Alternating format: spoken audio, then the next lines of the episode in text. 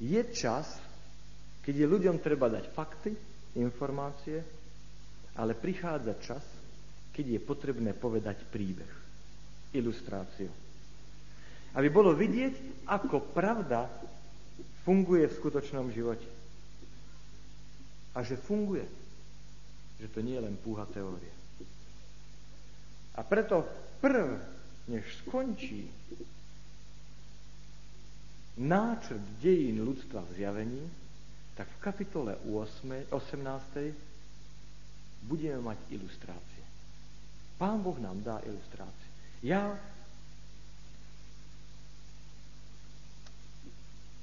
tak to pôjdem. Ján pripravil základ. 13. až 17. kapitola v určitom zmysle v tomto tvorili celok. V 14. kapitole ukázal na Božie posledné varovanie. V 16. kapitole ukázal na to, ako dopadnú tí, ktorí od Boha odchádzajú.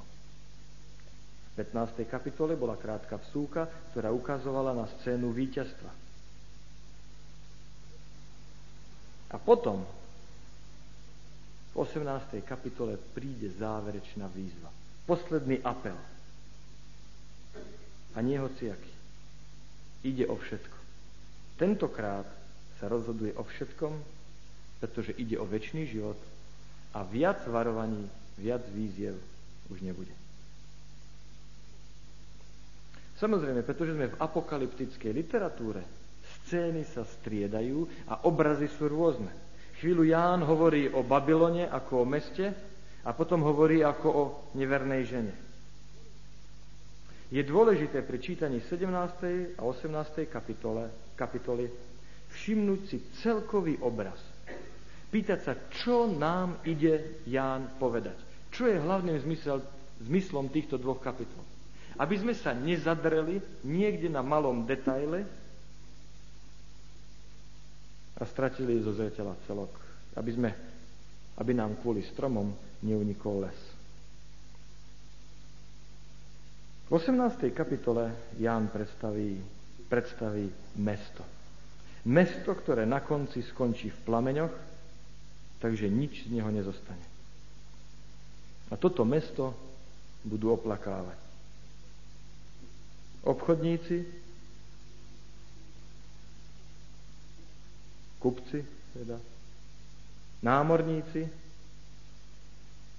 ktorí dopravovali tovar po mori a králi.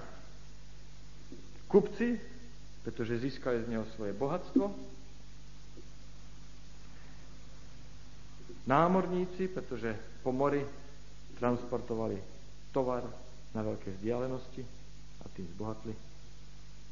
A kráľovia, pretože do tohto mesta prichádzali, aby sa zabávali a teda mali svoje nezákonné vzťahy. Mesto sa v jednom okamžiku v rýchlosti mení na hromadu horiacich ruín. Z bezpečnej vzdialenosti kráľovia, námorníci i kupci pozorujú a divia sa. Nariekajú, nariekajú, nariekajú. Za celou kapitolou však je príbeh. A tu je tá veta, ktorú som začala, nedokončil. Ja nazývam túto kapitolu príbeh štyroch miest. Ján dáva, a pán Boh teda prostredníctvom Jána nám dáva posledné varovanie, poslednú výzvu. Ale to je zarámované do ilustrácie. Do príbehu štyroch miest. Zdá sa, že za tým, čo nachádzame v zjavení 18. kapitole, je príbeh štyroch miest. To prvé je Sodoma. Verše 8 Jedného dňa prídu jeho rany, smrť, žiaľ a hlad a bude spálený ohňom, lebo je silný pán Boh, ktorý ho súdi. Všimte si, prídu rany, smrť, žiaľ a hlad. No, štyri veci. Úplné zničenie. A ešte na to bude spálený ohňom. Čo jeho symbolom oheň? Plnej záhuby. Zožerie všetko, spáli. Ďalej,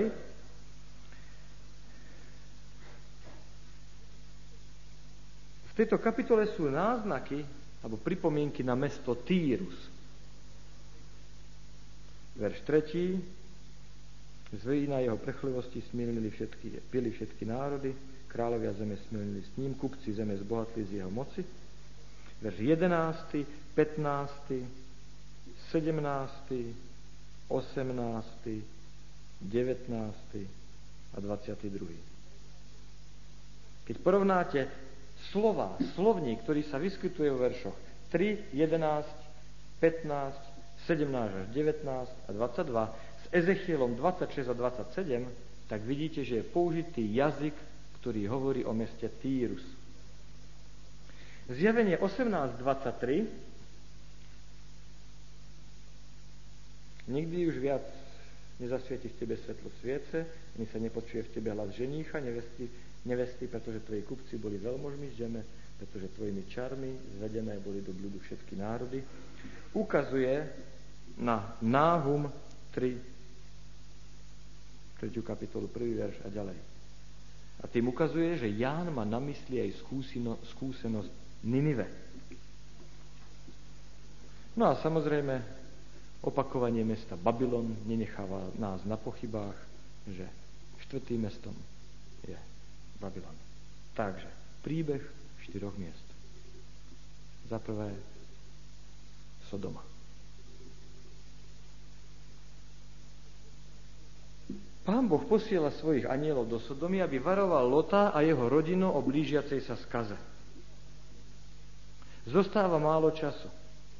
Jediný spôsob, ako zachrániť svoje životy, je, že odídu z tohto mesta. Ale Lot, jeho žena a ich céry žili v meste už tak dlho a cítili sa tam tak dobre.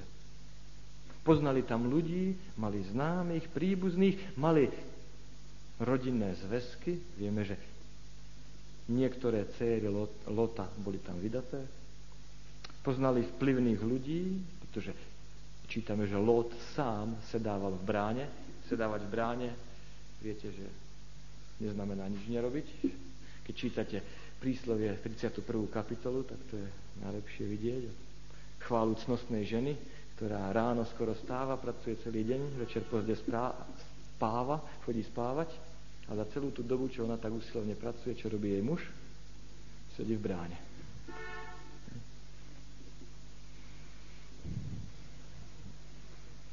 Čo je symbolom spoločenského postavenia. Ano? Škoda, že v Biblii nie je jedna kapitola, ktorá bola chvála cnostného muža. No ale...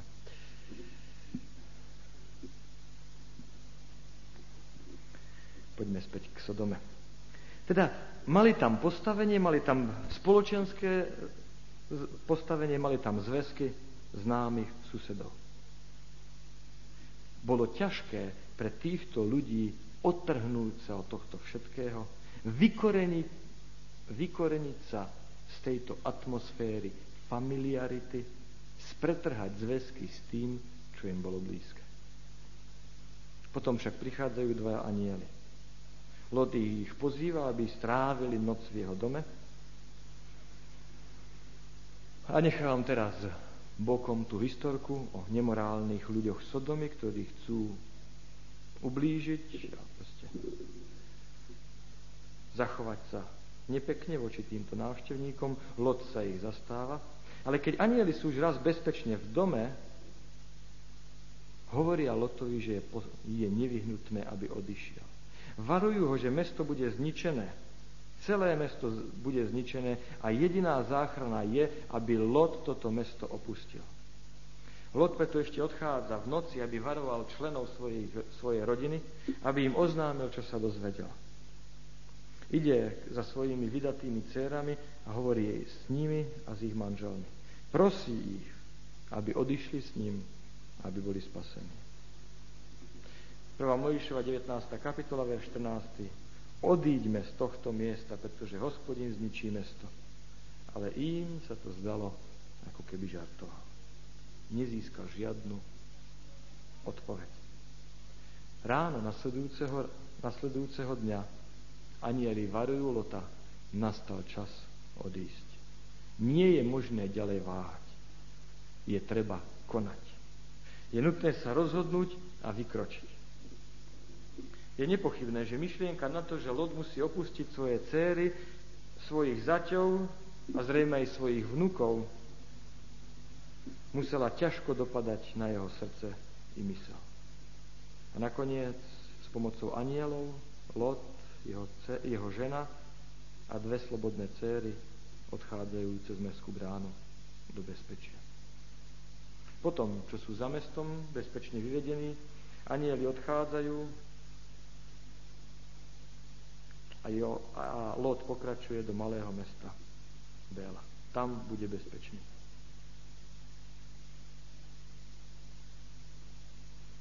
Avšak cestou do tohto mesta sa stane ďalšia katastrofa, pretože jeho žena sa obzerá a premení sa na stĺp soli. Príbeh Sodomy. Bo dôvod, prečo Ján používa príbeh Sodomy v 18. kapitole zjavenia je. Príbeh Sodomy nás učí.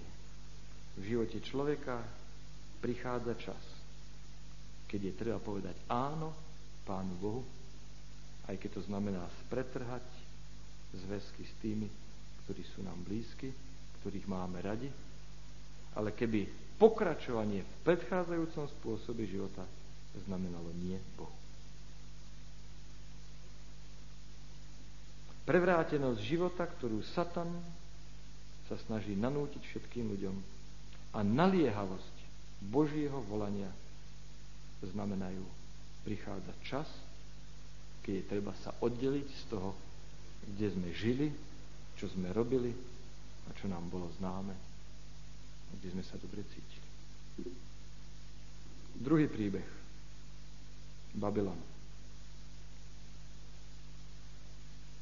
Poznáte knihu Daniel, poznáte príbeh o tom, ako jednotlivé kapitoly knihy Daniel hovoria, že za celé 10 ročia Daniel a jeho priatelia sa snažili získať si srdce kráľa Babylona na jeho dvore. Zdá sa, že na konci 4. kapitole král Nabuchodonozor nakoniec pochopil. Ale aká bola úspešnosť Daniela a jeho troch priateľov, čo sa týka zasiahnutia ostatných obyvateľov Babylona? Neexistuje žiadny záznam o tom, že by ostatní ľudia sa k Bohu obrátili a svoje životy mu odozdali. Ale medzi tým čas plinie. A nakoniec príde ten posledný deň Babylona. Pretože ľudia ignorovali znamenia času, boli prekvapení.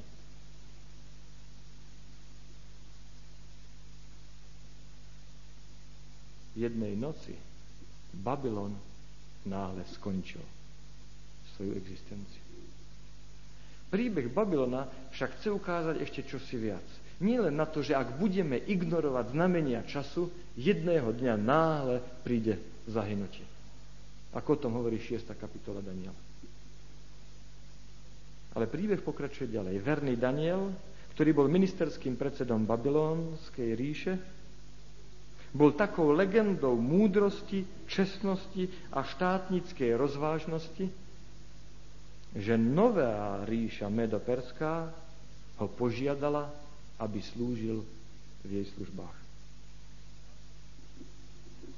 Krátko potom, a zrejme aj pod vplyvom Daniela, perský král vydáva edikt, na základe ktorého sa končí 70 rokov babylonského zajatia pre Izrael a Božie deti sa môžu vrátiť späť cez púšť do Jeruzalema, aby znovu postavili mesto a obnovili chrámové služby.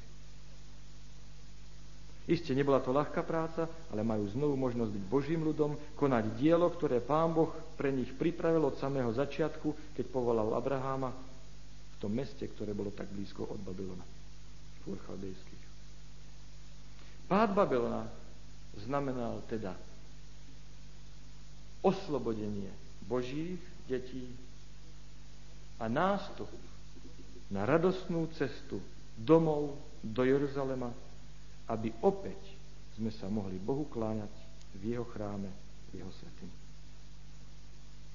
A tieto historické udalosti používa Ján v zjavení preto, pretože majú duchovnú aplikáciu.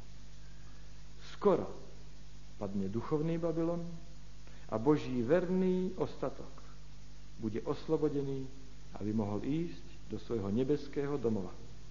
Aby mohol obývať Nový Jeruzalem a tam sa klaňať a uctievať svojho kráľa a kniaza Ježiša Krista. Tretí obraz. Týrus. Od dávnych čias Týrus bol centrom obchodu. Nachádzal sa asi na hranici dnešného Izraela a Libanonu priamo na brehu mora. Pretože mal príjemné, mierne, stredozemné podnebie, pretože bol obklopený slávnymi cedrovými lesmi a mal vynikajúci prístav, ktorý bol chránený malým ostrovom, skoro sa Týrus stal centrom obchodu starovekého sveta. Feničania, ako nazývali sa ľudia, ktorí v tomto meste bývali, sa stali veľkými obchodníkmi a dobyvateľmi vtedajšieho sveta a boli pravdepodobne prví námorníci, ktorí používali hviezdy na orientáciu pri mori, pri plavbách na mori. Ale tam, kde je bohatstvo, zvyčajne býva aj neresť. A tak sa to stalo aj s Týrom. Medzi ich ďalšími, medzi ich mnohými výstrelkami bolo aj uctievanie Boha Molocha. Moloch bol kovový boh, sediaci, ktorý mal vystreté ruky pred sebou. Dole do modly sa nakládol oheň a na tie bronzové ruky, rozpálené do červena, sa položilo novonarodené dieťa.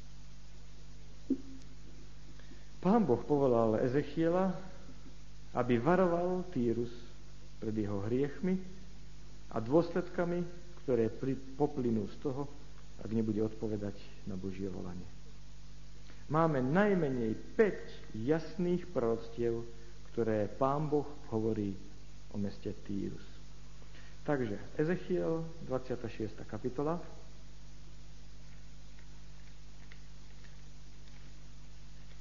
Verše 3, 7, 12 a 14. Ezechiel 26, 3, 7, 12 a 14. Lebo takto hovorí pán hospodin, hla, prídem na teba, Týre, a dovalím hore na teba mnohé národy, ako čo more varí hore svoje vlny. Verš 7. Lebo takto hovorí pán hospodin, hľa dovediem na Týru z Nabuchodonozora, babylonského kráľa od severa a kráľa kráľov s koňmi a vozmi a s jazdcami, zhromaždenie a mnohý ľud. Verš 12 a rozchvátajú tvoj majetok, olúpia tvoje kupectvo, rozválajú tvoje múry, poboria tvoje krásne domy, tvoje kamene, tvoje drevo i tvoj prach pohádžu do vody. A ver 14. Obrátim ťa na holú, od slnka vypálenú skalu, budeš miestom na prestieranie sieti, nebudeš viacej vystavený, pretože ja, hospodin, som hovoril, hovorí pán hospodin. Dokážete si predstaviť konkrétnejšie posolstva, než tieto varovania? Šesť vecí je v týchto piatich proroctvách. Za prvé, proti Týru príde mnoho národov. Za druhé, proti Týru príde sám Nabuchodonozor. Za tretie, kamene.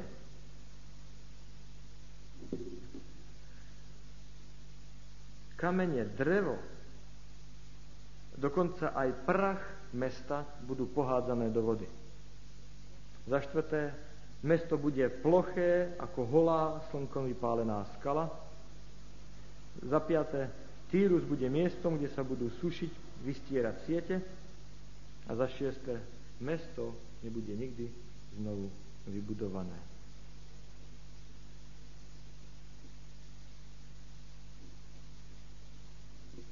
Ako pán Boh predpovedal, tak sa aj stalo.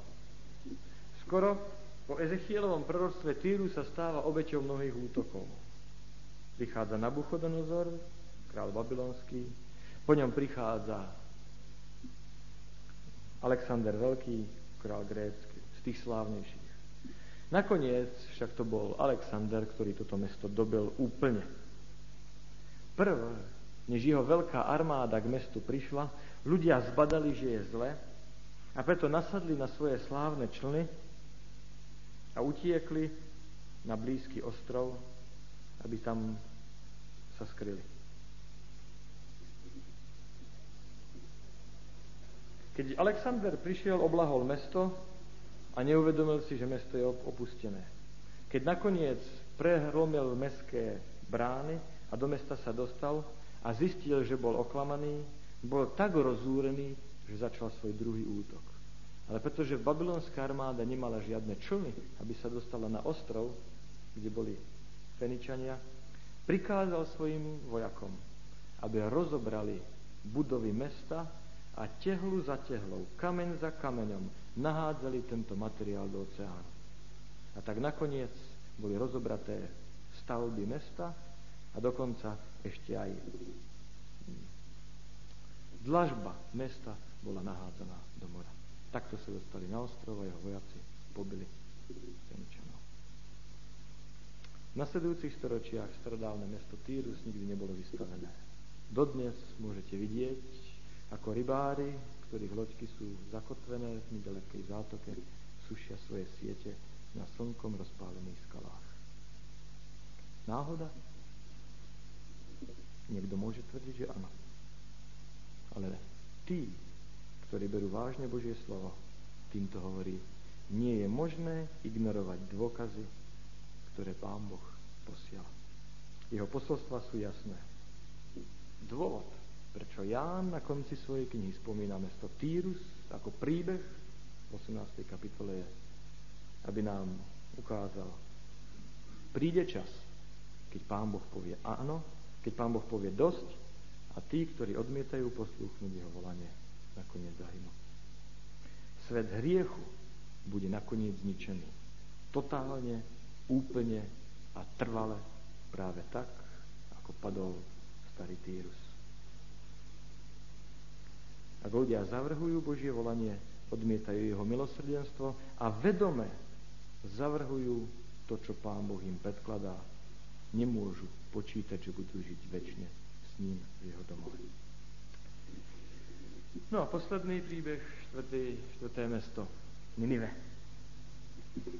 Ninive je mesto, ktoré sa vyskytuje v známej, slávnej knihe Jonášovej zo Starého zákona. Mnohí ľudia sa z tohto príbehu smejú a hovoria, že sa nikdy nemohol stať. Ale je zaujímavé, že u Matúša v 12. kapitole, vo veršoch 40 a 41, Ježiš Kristus použil príbeh Jonáša a jeho skúsenosť, aby vyriekol určité proroctvo a predpoveď o tom, čo bude v budúcnosti. Lebo ako Jonáš bol v druhu veľryby tri dni a tri noci, tak bude aj syn človeka v srdci zeme tri dni a tri noci. Mužovia Ninivenia povstanú na súde s týmto pokolením a odsúdia ho, lebo činili pokánie na kázeň Jonášovu a hľa, tu je viac ako Jonáš. Ježiš teda nepochybuje o historicite toho, čo sa stalo v Ninive. Nepochybuje o tom, že Jonáš žil a tam kázal. Už sme niekoľkokrát spomínali, teda to bol Matúš 12, 40, 41. Už sme niekoľkokrát spomínali Asýrske kráľovstvo.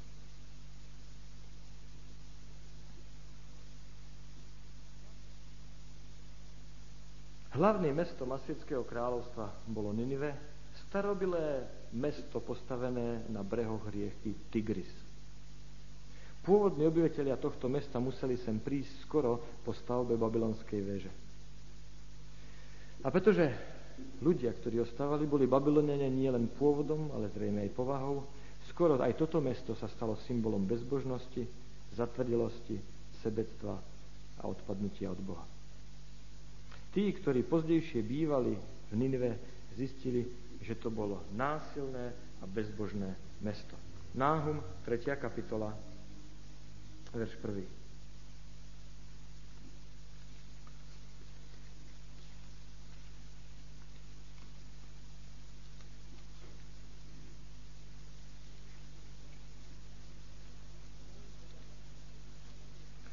Oj, beda mestu krvi, celé je samé klamstvo, plné násilia, neustupuje z neho lúpež.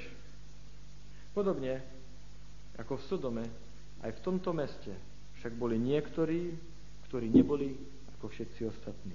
Boli niektorí, ktorí sa zaujímali o duchovné veci a ktorým nebolo lahostajné, v, akom situácii, v, akom, v akej situácii, v akom stave sa nachádzajú. Bola tam len hrstka verných, ale pre Boha to bolo dôležité. Pán Boh preto do tohto mesta posiela Jonáša. A vy poznáte tú jeho peripatiu, akým spôsobom sa tam dostáva, keď pán Boh ho posiela a Jonáš hovorí, ja nepôjdem, nakoniec do Taršíša zíde, miesto toho, aby išiel na loď, ktorá ho odvedie, odvezie na sever, aby sa dostal z Babylonu, odchádza na západ, na juh, na juh, na západ, dole. Nakoniec po svojej skúsenosti z morských hlbín, s veľkou rybou, usúdil, že predsa len bolo by užitočnejšie konať to, čo hovorí Pán Boh. A tak Jonáš nakoniec do mesta sa dostáva.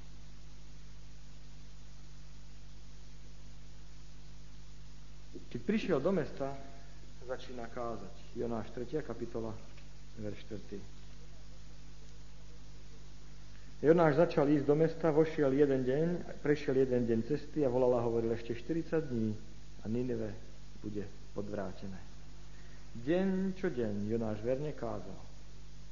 Až nakoniec obrovské mesto, viac než 100 tisícové mesto. Dokážete si predstaviť na tú dobu, čo to znamenalo? Aké obrovské mesto to muselo byť? Zareagovalo a odpovedalo. Deti i dospelí. Bohatí i chudobní. Žobráci i král. Všetci sa dali na pokánie a Ninive bolo ušetrené, Ninive nemuselo zahynúť. 18. kapitola zjavenia. Štyri príbehy, štyri osudy. Každý z týchto príbehov, každé z týchto miest nám niečo hovorí o poslednej dobe tohto sveta. To, čo sa naplnilo v dejinách jednotlivých miest, sa naplní na konci vekov v svetošírom meradle a v duchovnom zmysle v živote mnohých ľudí. Ninive nám pripomína, že Boh nie je ochotný, aby niekto zahynul, že Boh chce, aby všetci prišli ku pokániu a boli spasení. Pán Boh vie o svojich verných. Ak Duch Svetý hovorí k nášmu, k tvojmu srdcu, ak pri našom štúdiu knihy Zjavenie ťa Pán Boh viedol a osloval a ukazoval na to, že by si sa mal pripraviť, aby si s ním bol po celú väčnosť, potom on sa postaral o to, aby ty si nezahynul, ale aby si bol spasený. Týrus a Sodoma nám pripomínajú, že príde čas, keď doznie posledné kázanie, príde čas, keď nakoniec opona spadne a to posledné kázanie bude znamenať koniec. Žiadna druhá šanca. Ak budeme čakať na lepšie časy, odkladať na príhodnejšiu, vhodnejšiu dobu, môže sa stať, že budeme medzi tými, ktorí zahynú, ako zahynuli tí v Sodome a v Týre. Preto Pán Boh nám hovorí, dnes, keby ste počuli jeho hlas, nezatrdzujte v svojich srdciach. Neodkladajte, urobte rozhodnutie patriť celé Bohu. Babylon nám pripomína. Príde čas, keď mocnosti tohto kráľovstva, tohto sveta padnú, ale to bude len radostný signál, pretože pre Božie deti to bude znamenať že sú oslobodení, aby mohli ísť so svojim pánom do zaslúbenej zeme a žili s ním väčšine v Novom Jeruzaleme. Preto na začiatku 18. kapitoly pán Boh tak vášnivo, naliehavo varuje. Vidíte z neho môj ľud. Padol, padol Babylon. Pán Boh má svoje deti, svojich verných všade. V každej skupine, v každom spoločenstve. Pán Boh však volá svoje deti, aby vykročili vo viere, aby vykročili za pravdou. To bude vyžadovať odvahu, to bude vyžadovať silu, silu od Ducha Svetého, to bude niekedy znamenať ísť proti nárado, náladám a názorom druhých ľudí, možno aj proti priateľom a známym, proti rodine. Ale bude to znamenať ísť za Bohom. Dovolte, aby som skončil tým, čím sme začali. Lot, jeho žena a dve céry. Prišiel čas, keď sa museli obrátiť chrbtom k tomu, kde tak dlho žili, tomu, čo im bolo blízke, čo mali radi. Museli povedať dovidenia susedom, priateľom. Museli sa dokonca rozlúčiť so svojou rodinou, s vydatými dcerami, so zaťmi, s vnúkmi. Ale oni museli ísť. Nebolo inej cesty. Aj keď tí druhí nerozumeli, smiali sa, oni vedeli, že treba ísť pred. Vedeli, že treba dôverovať a poslúchať. A tak sa nechceli otočiť museli odísť z mesta, ktoré bolo odsúdené na záhubu a chceli ísť do bezpečia. A preto šli. Ale nie všetci došli. Lotová žena navonok verila, ale neposlúchla. Jej neposlušnosť ju stála jej život. A Ježiš ju urobil nesmrteľnou svojimi slovami. Pamätajte na Lotovú ženu. Amen.